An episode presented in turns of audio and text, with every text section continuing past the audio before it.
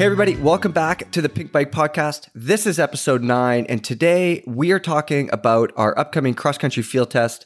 I'm your host, Mike Levy. I'm here with my three bosses, Brian Park. How's it going, Brian? It is going very well. Great. We also have Mike Kazimer. Casimiro, how are you? Hello, I'm great. Great. You rode bikes on the weekend, eh? Yeah, again. Yeah. I'll, Yeah, It'd be rare. It'd be rare the day that I say I didn't. Yeah, I week- can't wait for the one Mm-hmm. podcast coming up sometime in the future where you answer no. Yeah, It'd be like a tsunami or something. Prevent. Yeah, exactly. and in the UK, taking care of news for us, we have James Smurthwaite. James, how are you? Yeah, good. Thanks, Mike. Great. It's sunny over there. yeah, you get your. Is this like your third day of sun for the year? Yeah, this is summer. Three three days of sun, and then we're done. Yeah. yeah, it's into autumn bad. tomorrow. Not I like bad. that us people in the lower mainland are talking shit, like in the Pacific Northwest, are talking shit on the UK weather. It is so gross today. People are out there doing their Everesting challenges as well in this weather. I can't imagine. I can't imagine riding a bike for that far in this kind of stuff. Yeah. so soft. Duh. So soft. So we're going to start off this show with a question, as per always. This one worst bike buying mistake you've ever made. Could be gear, it could be an entire bike. Brian, what's the dumbest thing you've ever bought bike related? The dumbest purchase is probably the giant XCX I bought. It was a really good bike, but it was a dumb purchase because I I got talked into buying a more XC-ish bike than what I wanted because I went from I had that for a very short amount of time, broke it, and then ended up getting a Brodie eight ball, which surprisingly isn't the dumbest purchase ever. Because I was Hey, I have one of those. yeah, I was I was pedaling off of like roofs and stuff at the time. Like, Dude, it feels doing- pretty dumb whenever I ride it right now. Yeah, I mean, it wasn't the Giant's fault. The Giant was a good bike. It was just a dumb purchase because it wasn't the right thing for me. The worst purchase, I, the worst product I've ever bought was that Banshee Scream. Is that the hardtail? No, the Banshee Scream's the The morphine was the, The- hardtail. yeah, the Morphine was the Yeah. hardtail. The Scream was like it must have had like an 800 mil wheelbase. It was so short and so tall. The bottom bracket was like 20 feet in the air. Dude, that's perfect for those 90 degree skinnies. The corners, you got to stay in the skinny, you're 12 feet in the air. Uh, And then I took a perfectly good shiver off the front of it and put a Stratos S7 on it because I don't. I think I read somewhere that it was good. I don't know. yeah. So my buddy Wayne had a, a Banshee morphine hardtail that he put a Boxxer on the front of. Classic. Yeah, yeah. That was a bad mistake. Kazimer, you're up. What was your worst bike mistake? First mistake. I've had some bikes that weren't amazing, but I did have a Sid in '99, like that first blue Sid, Mm-hmm. maybe '98 or '99, and that thing. I only weighed like 120 pounds back then, I think, but it was so flexy and so scary that For like five pounds less than you do now. I was going to yeah, say. something like that. that was like skinny high school me, and I thought it was gonna be amazing. I was like, I need a Sid, and then I bought it, and it was the worst, like noodly. It was horrible. So that was bad. So Was I it the one and got with it the- Titanium foot bolts and V brake mounts and all that Yeah. crazy stuff. Uh-huh. Ah, fancy. Yeah. What was wrong with that? like I would turn corners and just felt like my handlebars are going around like three times. Dude, it's forgiving. It lets Yeah. the front tire Yeah. track the ground better. know. Yeah. It's a well, I got a Z2 instead, and then I had a Z2, and I thought I was hot shit. then. Yeah. James, what did, what did Um, you get that you regret? I regret my Iron Horse Yakuza, which is a 2005 bike, but I bought it secondhand in maybe 2013 or something, and it still had all the original parts on. It was totally shagged, um, but it said Iron Horse on it, so I was like, well, I'm going to become Sam Hill now. But then I sold it on with the same parts about a year later. Um, so sorry to whoever I sold that to. Yeah. Was that your first mountain? Like, they was that your introduction to mountain biking? It was my first downhill bike. I rode sort of XC up to then, and then so this was when I was a student, and uh, people only rode downhill when I was a student. So I was like, oh, better get into this. And I had about three hundred quid to spend on it. I think mine would have to be a, an aluminum club roost hardtail, and it looked like it was modeled after the old giant acid hardtail. So it had that super kinked seat tube with a super short top tube. Uh, but so the idea was when the seat was down, it was really forward and out of the way. But when it was up, it was at like the right pedaling height. But the seat angle was like, like dudes, it was like 20 degrees. And it was the bike was way too long. I had a silo on the front of it with a, a quick release through axle. You'd pull that little thing out and flip it up and undo it. And Jeez. I'm, I don't know that bike, but was it like the way you're describing it? Sounds like one of those um, uh, like the Latoy three or whatever, where like the seat tube attaches to the middle of the down tube. Yeah, yeah, it was exactly that. Yeah, that kind of thing. Not nearly as cool. It was way shittier than that. Like I want to say it was like four hundred dollars retail back in you know two thousand and one or something like that. I kind of have a soft spot for those crazy old like the Evil Imperial and the the Latoy three in those that era. I feel like that that's like peak pink bike uh, forums days. Yeah, I'd agree. Yeah, that's peak loading dock days. Yeah, all you Canadians had dual crown forks in your hardtails. Urban Assault. Yeah. jipping. okay, so let's move on. That's enough about our mistakes. We're gonna make plenty of mistakes in the future, so we're just gonna leave it at that. James, can you tell us about the news that has been on the website over the last week? Sure. So we'll start with the TRP drivetrain. TRP probably best known for their brakes, but they've also been working on drivetrains recently. Um, so we saw the seven speed downhill drivetrain. So it carries over some features from the seven speed one, including the hall lock and the ratcheting clutch and these graphics that help with setup. So Kaz, you've had some time on this and it sounded like uh, some aspects of it weren't to your taste. Yeah, it's got all those cool features and little things help you set it up and all that. But on the trail, it just doesn't feel as nice or as refined as the stuff we're seeing from Shimano or SRAM right now. So a little bit frustrating because I'd like to have more competition out there. It's cool to have different options. And the price, like everything kind of stacked itself against it because the price didn't help set it apart from those other ones either. Especially with Deore. Would the landscape have been different if it came out before Deore? I don't think so because you would have still had even a comparison versus XT. Uh, Right. You know, it's it's the same. It's more expensive than XT and not as good. Tell, tell me what it feels like on the trail. the amount of force it takes to shift through the gears a little bit harder. It hits all the gears, like it shifts fine. And it's worth noting they don't make their own cassette at this point. So you use any other company's cassette. They recommend SRAM. So that's what I did. But yeah, it's a little bit harder to shift through the gears. The ratchet, like the clutch mechanism, it doesn't really it clutches firmly, but then it kind of seems like it wants to release. So like as your bike goes through, if you hit a big bump and it pulls on the Is it a uh, falling rate clutch? it kind of is. It can make a noise though. I have it. Listen. Oh, cool. Can you hear that on the trail? Uh, sometimes, not too much, but that's what it sounds like. But it, it just it's kind of finicky. Like it have to you can adjust the clutch, which is cool, but it's either it can be too loose or too tight, and it's hard to find the sweet spot. Hmm. So I don't know. It's I'm glad they're making it, but it just doesn't seem the timing's a little off, and I'm not sure who will purchase it. I have one very important question. What does TRP stand for? Tektro Racing Products or something. Okay. Levy thought he was going to stump you, but that Yeah. come on. Yeah, I knew. I was just I was just quizzing you. Yeah. How does the hall lock thing work? That's another feature that is not going to be as applicable to all all frame designs, basically. But it's just this lock, this little mechanism on the top that when you it basically locks your B knuckle to the derailleur hanger, so that the derailleur can't rotate clockwise. That So, used you to be a big deal because they would smash into Yeah, your could, pivot like- all the time. So yeah, so it makes it so your derailleur can't rotate clockwise. Some frame designs it would never hit anything, but it's it's designed to make it quieter. But you can actually turn it off if you want. There's a little set screw, so you could have it be like a normal derailleur. But I mean, it's another feature. Everything's kind of designed to help it be quiet and work well. But again, I don't know how necessary that is because on most derailleurs these days, I haven't found that to be an issue. So You didn't have it any like uh, chain retention issues like some other. I saw some other sites had some actual. Yeah, I didn't. I didn't have any drop on. chains. No, I didn't have any drop chains, but I definitely uh, futzed around with that clutch to find like the perfect sweet spot a bit, just because it is a little bit finicky. So, So it's easy to mess it up. yeah, yeah, it takes like an eighth of it. There's two screws on the backside, and an eighth of a turn is all it needs to make it like way tighter than it was before, or way looser. So Hmm, I don't know. Damn it. yeah, Damn it. in, in need of some refinement. I want to see a third party here, like a third real option. Like the rotor thing is cool. This, you know, TRP, it sounds interesting. But is there a third real option? Definitely not. I don't think so. Yeah, we've seen Oh. microshift out there too, Yeah. but it's it's hard to. I mean, you know, those bigger companies do have massive R and D and Microshift at least at least is seems viable on the low end, and they they at least Mhm. are coming with a at least until Deore showed up, they kind of had a like a claim to a part of the of the market that wasn't being addressed. Mhm. But now, yeah, it's going to be really hard. yeah, It's it's going to Yeah. really hard to get in there. Someone just needs to come up with that gearbox, eh? just joking. Everybody calm down. God, we'll get to that.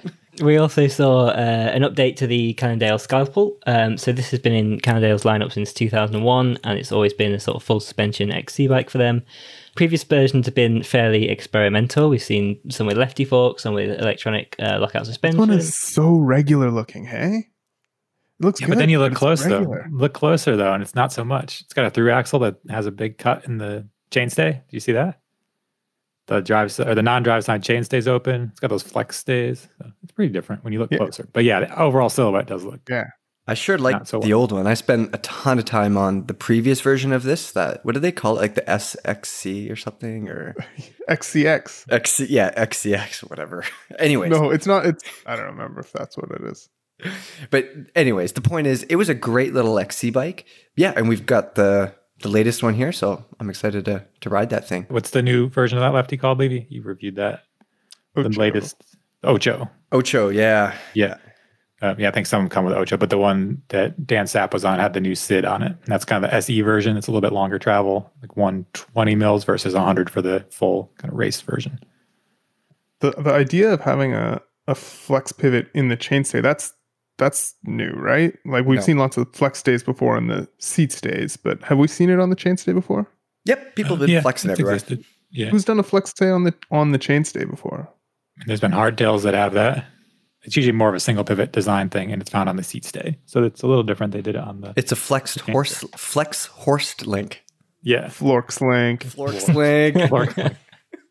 Do you guys think that that makes a difference having it on the chainstay versus versus seat stay? Like it's such a little. Well, seems like such a small change. they're effectively changing where it's pivoting. Like you wouldn't say that if it was an actual pivot Mhm.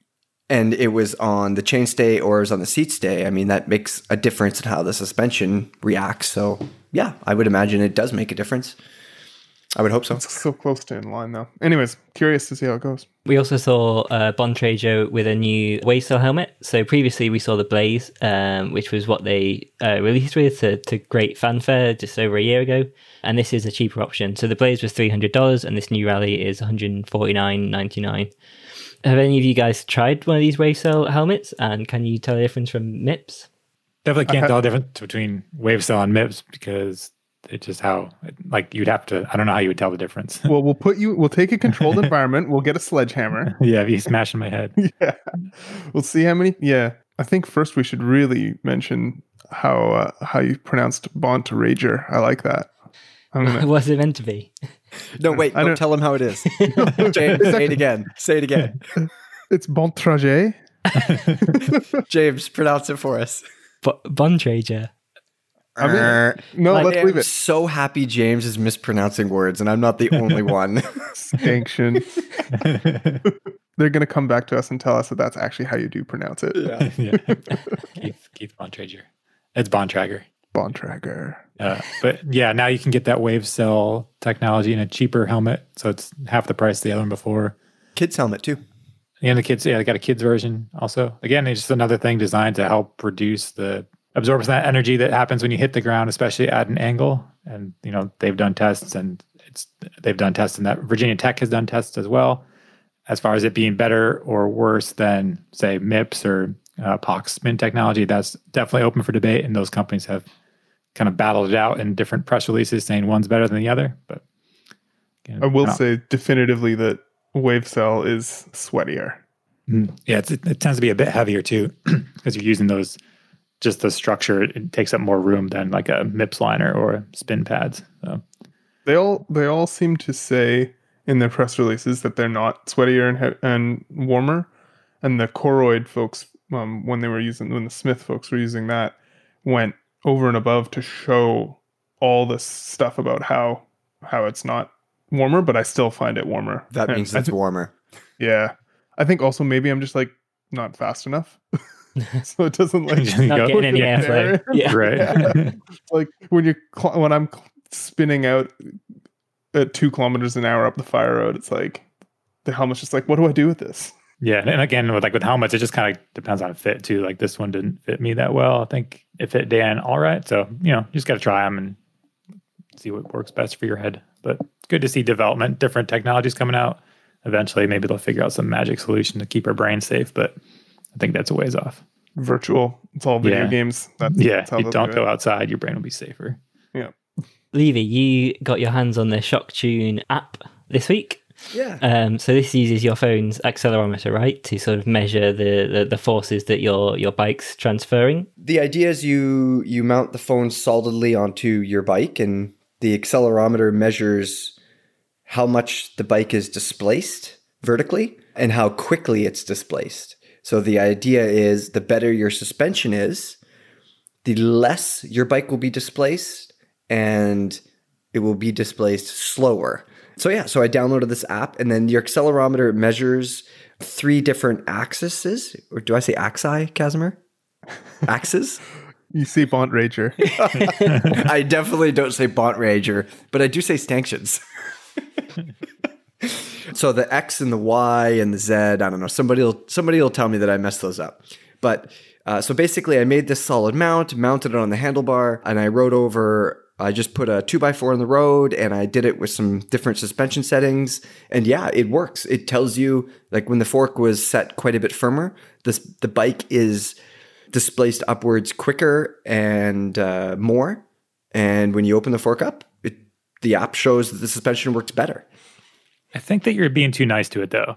It's kind of a it's it doesn't really tell you anything. like all it tells you is like that your fork moved differently when you hit the two by four. Yeah. You can't use it off road. It doesn't work off road. Yes. I mean, it's free, so that's cool. But that's kind of all it has going for it. Sorry, Mister App Developer, you're onto something, but it Jeez, needs Kaz drank his haterade this morning. What I just don't know. You're gonna telling these people to put it. They're gonna make this mount. They're gonna. I didn't tell anybody to do anything. First off, it worked. you said yeah, it and it does. It works as advertised. Yes, it does. It shows that you ran over a two by four. Yeah, it shows. How does that help you set up your suspension? Kazimer, did you did you read the article or go to the? I read link? it a bunch. Yeah, I know you did. You had to fix all my mistakes. Thanks, Kaz. This- yeah, but if I'm a confused consumer, I've got this new fancy fork with all these dials and things. I want to know how to make my fork better. And I set this thing up and run over a two by four in my driveway. Then what's next? No, see, that's. I mean, obviously, you you'd want to go out to the trail. But I can't. It doesn't work off road. Yeah, it's not ideal. So th- the thing here is because of the accelerometer on the phone or inside your phone, you can't be hitting bumps before you hit the one bump that you want to use to set your suspension up. Here, Kazimer, why do you got to be such a grouch about this? I just think that it's a a, it's a neat thing and it's free and I put it on my bike and I farted around with it for like 3 hours and it's pretty cool. I like it. But there are things that exist. I mean, you've got the motion instruments. That's probably telling you a That's a bunch of whole that's a whole uh, yeah, that tells me so much. I don't even know yeah, what you're it's probably confused yet. there too. yeah, but I just think that making it seem like it's a, I don't know, the the way it's it's being marketed as something that will help you when it doesn't do anything. It just I- tells you it's that not your fork being moves. it's not being marketed at all first off it's just a guy who made this app it's free he knows the limitations brian really wants to chime in here brian Yeah. I do. I do. I just feel like we're we can't be that harsh on a thing that somebody's messing around with to try and add to add to our collective understanding of things. And who cares that it's not going to do anything today?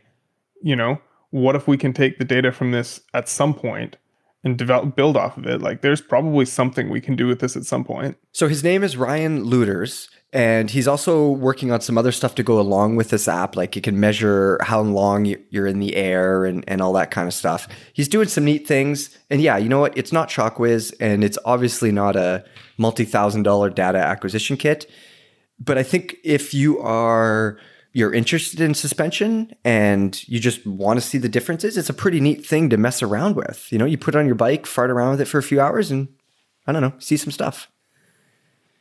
You can see a difference with different setups. Yeah, 100%. Yeah. So at some point, we'll be able to understand what that data is doing. Yes. So we spoke a few weeks ago about um, the Millyards sort of making a bit of a social media resurgence, and uh, we've seen why now they're back with an updated version of their Hyperride Shock.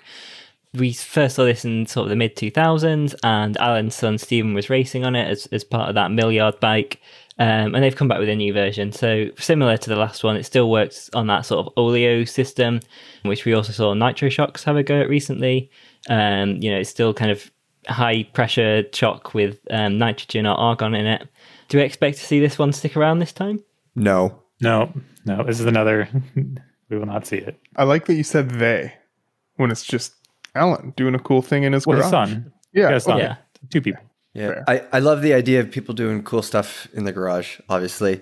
But I've ridden the Nitro Shocks version of this thing, and it was very strange, very weird. It didn't have any rebound damping, and like, I, I don't know. I'm not convinced.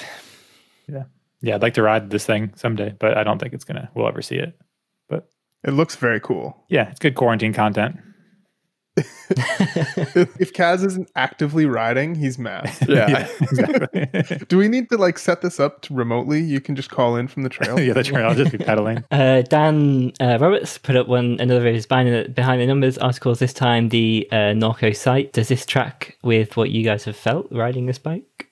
Yeah, it uh, it did. I rode that bike like a month ago. I was on it for a few months, and, it, and like again, it's just cool to see the numbers that Dan's coming up with to match basically what I felt on the trail. Kind of see the curves and things. Uh, we usually look at those at some point during our review as well, just so we kind of match our impressions to the numbers and see that if something is off, if there's an explanation for it. And this one kind of yeah, it was right in line with what I experienced on that bike. So cool to see. It's interesting how close those curves are. The similarities between the between the you know Horst link four bar Sight and and that Commensal. Hmm Yeah, it does show you can. I mean, especially these days, they're getting. You know, it used to be that a single pivot was kind of right away. People like, oh, it's a single pivot, it's going to be bad, but that's definitely not the case anymore. And they've people have figured out pivot placements and ways to make things kind of work exactly the way they'd like. Yeah. So A, a link driven single pivot you can do a lot with these days. Yeah, exactly. Going to videos, I think the best thing I saw this week uh, was Claudio Caluori trying to keep up with Nino Schurter. So if you haven't watched it, this was Nino on his XC race bike, um, Claudio Caluori on a a Turbo Levo, like a pretty hardcore e-bike. Um, Levy, did you get some flashbacks of being dropped by Nino? I, I don't think people understand how good this guy is. like, he's so good. Up, down, around, everywhere. Yeah. We'll get we'll get you a Nino body pillow.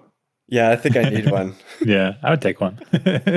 He's crazy good, and his cornering in this video, it's worth watching just to see insane bike handling. And he crashes once too because he's just goofing off. So Mm. it's good. Yeah. I haven't seen it. I'll yeah. watch it. It's, there's like these super tight switchbacks, and he gets his really nice drifts, and it's it's great. He, he knows how to ride. If Yeah. anybody had any doubts, If you still think uh, XC World Cup riders are just roadies in disguise, then this will change your mind, I think. I think every time around so we post something on, you know, somebody says he would he would dominate EWS. Do you guys still think that's the case? No, definitely not. I don't think he'd dominate. I'd love to see him get in there and see how it would go, especially on a more like physical course. But it, it's a different world these days in enduro. Those guys are riding downhill courses on little bikes, basically. But um, I mean, yeah, it'd be cool to see Nino in there. I just don't think we ever will. I think that you know he could have shown up, shown up at EWS 2009 and done something. You know, There was no EWS. He definitely would have won that I- one. yeah. Yeah. it would have been both both first and last. yeah, I know this, but you know what I'm saying. Think, things have things have progressed. It's a such a different sport now. Watch after this, Fred Glo's gonna call me and be like, "Actually, there was EWS. It was we ran it in Portes du Soleil in 2006, and it was the first one." Everybody smoked and wore body armor. Yeah,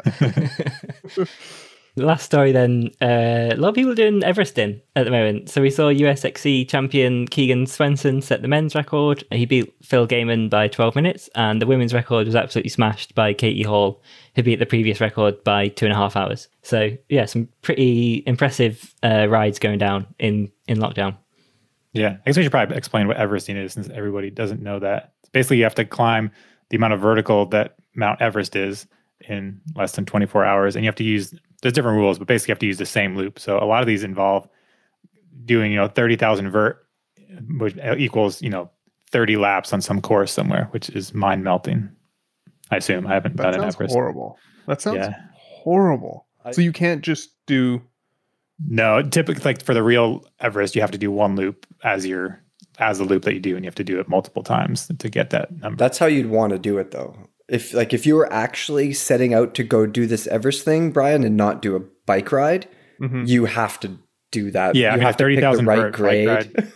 yeah, yeah, yeah, but it's like some guy did it on the North Shore. He did Expresso, however many times it takes to do um to do thirty one thousand vert, Oh, and that means he climbed up Mountain Highway and then up the From. Like it's ridiculous. If anyone's ever ridden that, it's he did. He did an Everesting on Expresso. Yeah, Oh, that is painful. yeah. I'll send you his Strava thing so you can look. It, it's, I mean, it's an interesting thing to see what people are doing and where they choose to do it because there's some crazy ones. So I don't think I would choose Expresso. I did Rupert 20 times and it got me uh, like 9,000 feet of elevation. So just round it up. So let's just say it, got, it gets me 10,000 feet of elevation, 20 laps. Yeah, you I do need to do 60 Ruperts. 60 Ruperts. Uh huh. Oh my god. Yeah, it's crazy. I mean, there's a climb here that this guy did one here. It took him 26 laps, and it's a trail that I'll ride. And I think the most I've ever done is three laps on it. Because after that, you have like 6,000 vert, and you're like, I'm good. And he did 26 laps on it. So People are wild. yeah, it's crazy. I like love that people, are doing these. Yeah. Yeah. People But do some these crazy these shit. records are these records are obviously on the road. No, no, well, not all of them. Expresso's not on the road, obviously. No, no, No. these He- records. He- that- Oh Two yeah, yeah, set, right. Yeah, Yeah. Keegan and Katie, Yeah, those are both yeah. on the road, and those are ridiculous too because they're like sub eight hours. I don't know the actual times, but yeah, I think Katie's is nine something or Just over 10, I think. Yeah. 10 something. yeah, but Yeah. yeah. Either way, when you calculate it out, it's a lot of effort for a lot of long time. Jesus. Oh, that is so horrible. Speaking of a lot of effort for a long time, we also Good are doing cross country field test. Hey guys, I just had a really good idea for the tests we're gonna do for the field test. Mm-hmm, Yeah. Everest, every bike. Yeah, every bike. Leave you up to Everest every bike. I do love climbing, but not that much. No, Remember I would like to first- do an Everest thing one day. Kazimer, would you do it with me? Yeah. Uh, I would fuck you up. I would do one if we just set a date. I'll Everest on that day. You have to do it with me here. No, I don't want to hang out with you for like ten hours. I got to do this by Wow. myself. well, you could start like a half a lap. I don't. Like it'd be hard. Everest seems like a solo thing because going. You do it with That pacers and stuff. You get people to to show up and they ride like the first three hours with you, and they go at a slower pace, so you don't be a If you dumbass. challenge me to do an Everest and you did it on a day, I'll do it. Like But I want to do it with you on the same day on the same course together. we could seems like he's gonna with feed off each go, other's he's- enemy. He's gonna just go at the at the end. yeah, I'm not gonna race. I will do it. Like I won't race though. Like you're trying to beat me, or So you'll just both try to get the goal. I don't know. We can do this. Once the border opens, I'll come up there. We'll go to Everest. Mike versus Mike. Yeah, I'm, I'm in. All right. Peer pressure worked. Awesome.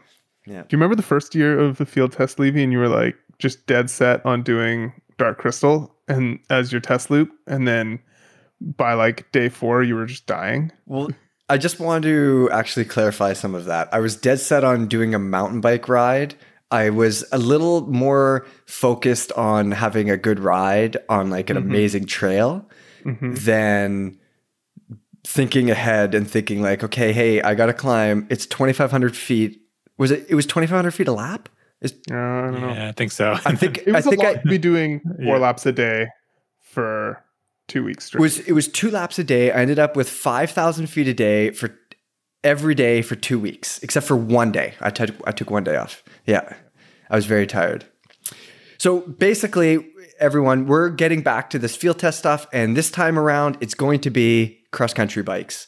We're going to do cross country race bikes, a group of cross country race bikes, and we're going to do a group of some people might call them down country bikes. Think of it as like new school cross country. Uh, originally, it was an Olympic year, um, and so there's a bunch of new XC stuff out. So that's the idea here. so for the tester, testers, we've got Sarah, who actually has raced World Cup, um, and Levy, who once I think you were fast once. Uh, a long time ago, I was a long time once. ago. Yeah, Yeah. too much candy these days. So, but yeah, I mean, that's you'll be a valid tester because you need all the help you can get. I do, I do. And Kaz, let's talk a bit about. We can't talk about all the bikes that we have coming, but let's talk about a couple. So for the cross country ones, we've got a Canyon Lux. Um, not a new bike for this year, obviously, but it's seen some impressive results under Mathieu van der Poel. So it's doing well in the World Cup. Yeah, that comes from that comes from a lot of folks in the comments of previous field tests have said like, "Hey, what about this bike from last year? Like these base sort of baseline bikes." And I think that that I think that's a good idea. If we can if we can do it, we should. It you know the Lux is a bike that has won been it's been successful. It's pretty regular, so to be able to judge about like is the are the new things actually better? I think it's good to have a baseline in there. Yeah, exactly. We've also got that brand new scalpel, Cannondale scalpel that we just talked about. So that obviously is worthy of inclusion. And we have a Trek Super Caliber. So That bike came out last year. We featured a little bit, but again, it's kind of so wild and kind of so different looking that we thought we would stick it in here and see how it stacks up against the others. See how, you know, it's got 60 millimeters of travel in the back. So kind of see how it does against these other slightly longer travel full suspension bikes. Kaz, that's the same amount of travel as that Sid you had back in 1998. Mm-hmm. It's true. Anyways, moving on. Hopefully it's better. Hopefully it's better. I have a feeling it will be. Uh, and then and then we've got a secret special guest bike in the XC that we can't talk about yet. And then moving out of the downcountry category, we really can't talk about most of the bikes. There's a bunch of stuff coming out, which is cool, but we just can't tell you yet. That Cannondale Scalpel SE will be in there though for sure because it'd be kind of fun to compare that longer travel one versus the shorter travel one. Yeah, and then three or four other cool bikes that are coming out soon. So we're also we're also getting a couple interesting baseline bikes in here as well. Uh, a hardtail, so we're going to get a, a pure XC race hardtail.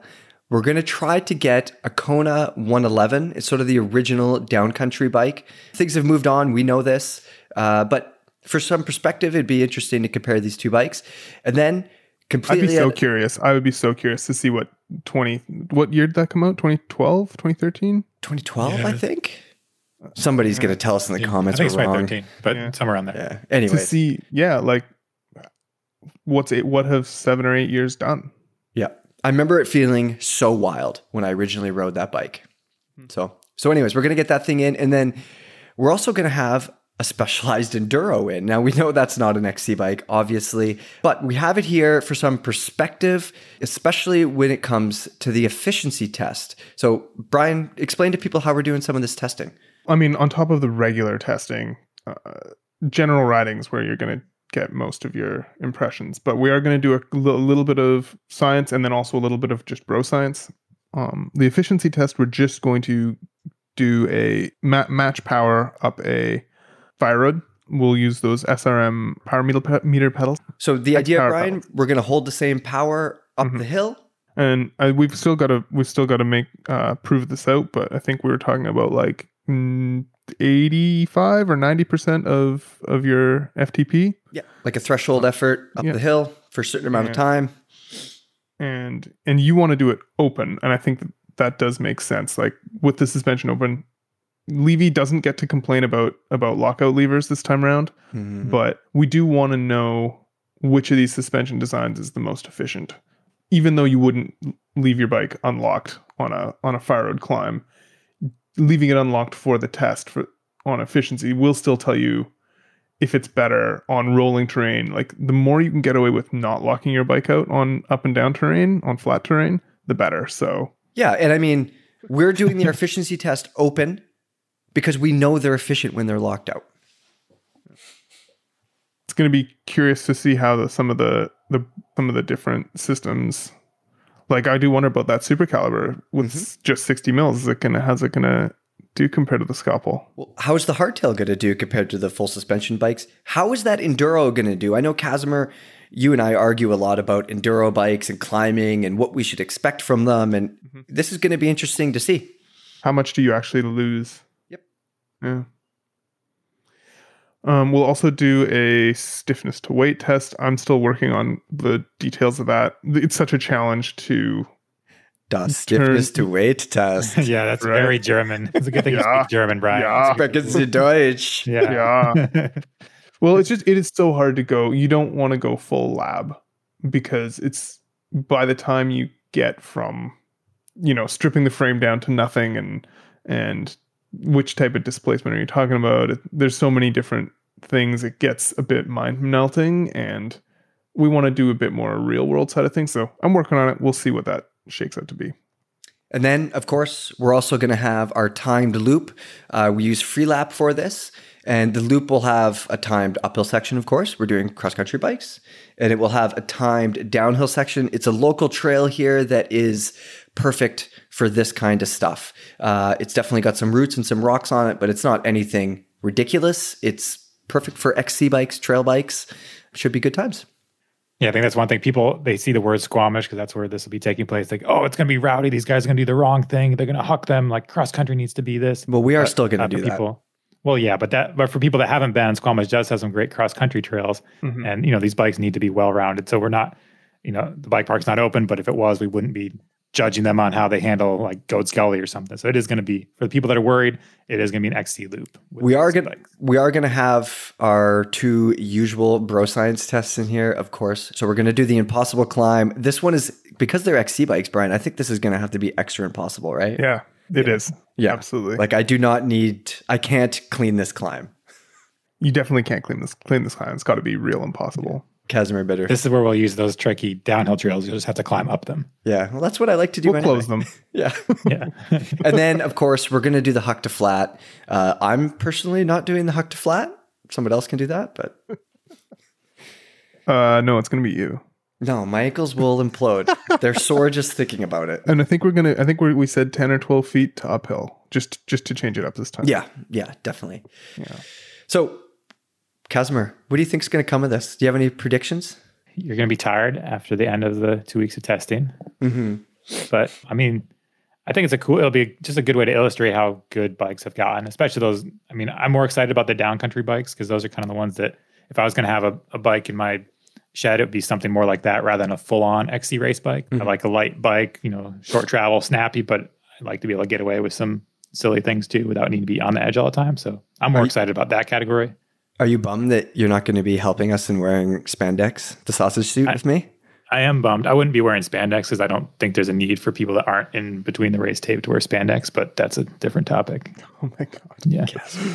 Chasm. You have to be aerodynamic in the woods.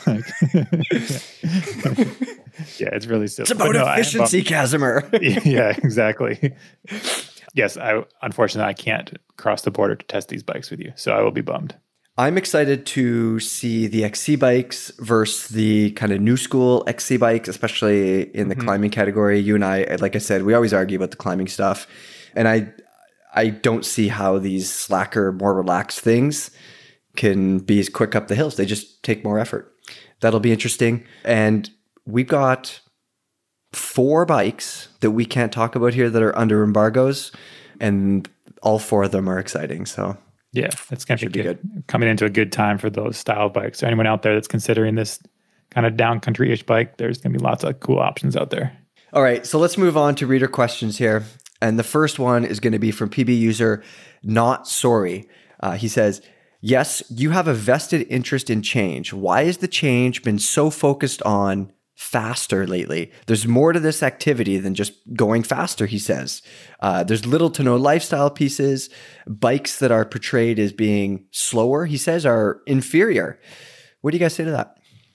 I- I'm not quite sure where he's getting at, but Well, this is about the this is the wheel wheel size size. thing, right? Yeah, I think Oh, he's yeah. he's just like, hey, why is it always about these bikes Yeah. Why is faster? He's on your he's on Team Kaz with wheel Oh, size. yeah. Like why is why is fast better rather than why is Well, I get why Fun fast is better. better. I don't know if that's necessarily, but yeah, like, I mean, if you're going to make something, you would hope that it would be faster. If you're looking at racing applications, right? Like, be Well, rare that somebody would make a bike that's better. slower. more capable. Yeah. It doesn't just if it's faster, it's probably more capable as well, and it's probably made your life easier, which mm-hmm. is why you buy a new bike. Yeah, it could be rare that'd be like this bike's slower. I'm going to buy that one. I don't. his point is that there's more to this act to mountain biking than just being fast. And I Yeah. I agree, but I disagree because as much as people act like it isn't, I don't know, they'd like to beat their buddies down the hill. Even if you're not like I've ne- I've never raced a mountain I've raced BMX, I've never raced mountain bikes in my life. And I'm still pissed if somebody just destroys me descending. Yeah, I Are mean, I you think a pissed lot a of lot, it's not Brian? everyone. Yeah, exactly. I set myself up for that. Yeah. that was true. Softball. yeah. I mean, yeah, I just have obviously. I just have to buy a, a 26 inch bike, so I've got an excuse all the time. Right. Yeah, there you go. Yeah. Yeah. Oh, sorry guys, I would have totally won if I'd been on a 29. Yeah. Yeah. Yeah. Yeah. All right. No, he's, he's, yeah, we'll put more lifestyle pieces up for you. Not sorry. Let's Yeah. yeah. some links. I. Uh, next next question comes from Cheddar420 with the great username and the terrible question. He says, I like this place, but why do you keep trying to have a negative effect on the industry via new labels and buzzwords for old products? He says, I was under the impression your job was to port, report, not to market new product categories and test public acceptance. He goes on to say, at a certain point, you aren't journalists, but an extension of the bike industry advertising arm, blah, blah, blah. If you're going to continue to use this site to test the community's acceptance of new marketing terminology, you can't be called journalists. So here's the thing. He says he's under the impression our job is to port, report, not to make new product categories. So Trek, one of the world's largest bike companies, is out there experimenting with new, well, new-ish. They're experimenting with different and uncommon wheel sizes. That is a story that we need to talk about. We wouldn't be doing our job if we didn't talk about Trek doing this. It's it's that it's that simple. And he says, uh, what does he say here? Something about testing new marketing terminology. You My know, check hasn't cleared. My Yeah. check hasn't cleared.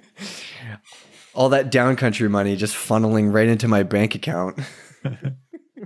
Anyways, does anybody else have any add to that? yeah, I don't know. I mean, yeah, the guy's just being silly. I don't know. I don't think that it's. I don't understand how you would negatively impact. Like we're still talking about bikes and goofing off in the woods. So I don't. I under- I understand people's frustration with new and different stuff. I don't understand why people are bummed when stuff evolves and changes because the stuff you have today is still really good. It's like when people were upset that that uh, RockShox improved their their air spring. You know, it's like it's still really good. What you bought is still really good. It's no worse today than it was yesterday when you hadn't heard of the the new thing. So I don't know. I, I think it's frustration. You know, people, they like the gear and they like the stuff, but it's a big turnoff when you get the gear and you get the stuff, and all of a sudden the gear and the stuff is not the, the greatest or not the best. I mean, on the other hand, you don't need any of this stuff to go mountain Yeah. biking, Cheddar 420. All right, moving on. We got 49th Biker.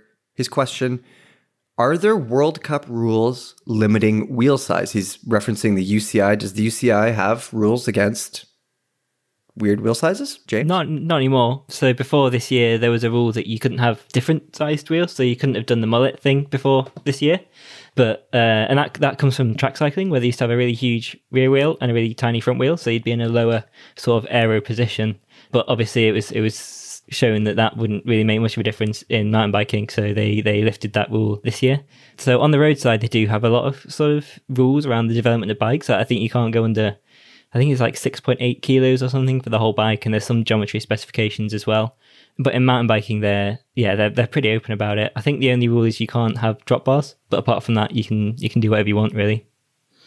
Damn it. They ruled out John- top bars. Oh, John John, Tomac. John is so Tomac. mad. Max I Ru- might cry. Gotta ruin it for the rest of us. Yeah, yeah. All right, the next one comes from the Gru. We've had the Gru before, haven't we? He's got some good questions. He's very inquisitive. He is. I like it. Uh, he says, "Will professional downhill ever turn into a big guy sport like basketball?" He says, "I see that people five foot two can't ride thirty six inch wheels, and if bigger is faster, future generations of downhill riders could look like an NBA team." The Gru makes a point, doesn't he? It's a good question. Yeah, I don't see it going that way. It's kind of just because of and what we've seen in the last couple of years with the switch to 29 inch wheels. Everyone, or there was a fair number of people that thought 29ers would come and those would win every single race. But we've kind of seen the mullet bikes do just fine, um, and that's allowed the shorter riders to still keep up with the the taller riders. You know, you get like a, a Troy Brosnan versus a Minnaar type thing. And I, yeah, I don't see that height. I don't see it happening, but you never know. I see an Well- advantage being taller for sure. Mhm. But then the, bran- the tree branches might hit your head, so they could just make the courses have tree branches at a certain reason. height. oh wow. No, there's for sure. You've got longer levers. You you've got more suspension in your arms and legs. These bigger wheels are, are travel limited from what we know so far, right? Like some of the smaller guys are already struggling with the 29 rear wheel in downhill, and Travis said, you know, he's looking at like 120 sort of max for this. So you know, that's that's kind of way off downhill territory, I think. There's also, you know, there's a a strength to weight advantage for smaller riders on more fitness focused sides of mountain biking. So I could see in a in a couple of years having, especially if courses keep straightening out, I could see downhill being more about tall riders and the XC sides of thing more about smaller riders. But I don't know. There's lots of outliers to that. Yeah, I think everybody has advantages and disadvantages everywhere. You know, deep thoughts from Mike Levy. Deep thoughts. yeah, everybody's different. Everybody's special. Everybody's a special flower. Let's move on. so we got another one from the Gru. This is another good one. I like this guy. Uh, he says, Do you think they will move the freewheel from the rear from the rear wheel into the bottom bracket? I know it would never work with 2x11, but with a working chain guide before the chain ring, he only sees advantages. He says weight goes from unsprung mass in the back wheel towards the center of the bike. Uh, you can shift without pedaling, all those sorts of things. Now, this is something that we actually have seen before, haven't we? Yeah, Paul uh, Aston tested the HXR Easy Shift, I think it's Who? called, last year. and uh, yeah, I think he Hi, described it as it, it works, but it's not groundbreaking or something l- along those lines. Yeah. So yeah, it exists. You can buy it if you want to give it a, a shot, and we can post a link to, to Paul's review as well. Just make sure you tuck your pants in because it keeps rotating while you're coasting, so you have a moving chain ring next to your pant leg. So that's a thing. Next question is Alex PTDMG. Oh, this is Alex from Sedona. I know Alex. This is the um he races cars as well. Hey Alex. He says question for next week. What is the latest update with the Pinkbike Academy? Academy? It's a go. We are just finalizing uh, when we're able to do it, and we're we're kind of having to make a decision about whether or not it's going to be Canadians, people in Canada only, or people in North America only, or people worldwide. And we're just getting some clarity on which of those we're going to be able to do later this year. But it looks like things are opening up, and um, I can say that we are going to. Uh, it's going to be going to Big White, taking place at Big White, which is sweet. Folks who have applied, the ones that are up, the the short list will be being contacted very soon. What are we looking at for do we have dates? Are we still figuring out dates mm. for that? Still figuring out dates Yeah. because it's going to be as things open up, we have to figure out which one of the options is going to work best because it there are some really really really good applicants uh Yeah. globally. Yo, so good. If we Can can I- get some of the folks Can over I the shout border, out one guy or no? I don't think I can, Yeah. can I? you can shout out one guy. Yeah, sure. Vlad the King. yes. Vlad Very King. impressive showing. so good. Uh, So he's good. coming to steal all our girlfriends, win this, win the PB Academy. Yeah. Oh, we'll get you a Vlad body pillow too, Levy. yeah. Um, So yeah, stay tuned. Okay, so now that we have um, complained and moaned about some mean comments over the weekend, we're going on to a section that we like to call comment gold. Uh, it's exactly what it sounds. It's the funniest comments. It's the best comments. Maybe it's the most thought provoking comments. Uh, so the first one is from a guy, Hill Climber. He says, Oh no, a company is merely testing out something you'll never have to buy if you don't want to. The whore. How could someone disrespect a hobby like that? Hey, can anybody guess what article this comment was on? I like that you said you were going to be less salty, and then the first comment gold you give out is just somebody who agrees with your salt. Yeah, that's true. That's true, but it makes me smile. I feel less salty about it. We've got the Gru back again for another one. We're gonna have to not have this guy in the comments Yeah. for a couple weeks. He's had his fill. He says, "I want to apologize to everyone who had their weekends ruined." He asked, "Why is 29 inch the limit?" Uh, after the first podcast, and we kind of saw that, and was like, "Brian, didn't you see that?" And you're like, "Hey, I wonder why it's." That's why I asked. Yeah. That's why I went out and asked. Yeah. Yeah, So, so blame the Gru. Apologizing. We're not sorry though. No. Uh, and Jazzbone says Kenny Powers put it best. He says, I play real sports. I don't try to be the best at exercising. That was a comment under my X- XC explainer video. He's not Oh, wrong. Yeah. Let's see. I'll do this next one. This is from Outlaw 502. He directed at me and he said he just Googled skateboard wheel sizes and they do actually come in different sizes. Apparently, the standards are from 48 millimeters to 68 millimeters, which by his math is the exact same ratio as 26 inch to 32.5 inches. Uh, it's not, but um, Who knew? I did, yeah, but uh, yeah, I was wrong. I, I mean, I knew there were different uh, skateboard wheel sizes, but apparently there's more of a range than I knew about. All right, so the last comment is one that really speaks to me. It's from PB user Friendly Foe, and he says, Trying to keep up with Nino on a climb seems like an acceptable use for an e bike. Having ridden with Nino, if I had an e bike, I would still have to work very hard. I think I might be able to keep up with that monster. Do you think you keep up with him, Kazimer, on an e bike? On an e-bike, I I could. Yeah. that's the only way. Yeah, So if you, and it's also the only acceptable use of an e-bike. Otherwise, Agree. there isn't one. So, yeah, I agree. So if an If you have to, e-bike gives you an extra 250 watts, right? Nino's putting out, you know, he could hold 250 watts all day. You could hold 250 watts for an hour. Gives you 500 watts for an hour. I think you got him. I don't know. I have no idea. I can hold 250 watts for an hour, but I still don't. I wait, are you saying you feel keep like- up with Nino? You're saying you could hold 250 watts for an hour? Yeah, so can you. I know I can. Sorry. On, asking on if you Zwift, I can. can. On Zwift, I can. Yeah. I don't know. We'll have to try those power pedals. Yeah, I know. Real life is different. Yeah, it Yeah, turns we're have out. the Pinkbike Olympics coming up. yeah. Yeah. All right, everybody. Do you guys think that you could keep up with Nino if you had an extra 250 watts under you? If you had a battery and a motor to help you along, could you go for a ride with Nino? That's it for this week. That's all for episode number nine. Catch us next time. See you later.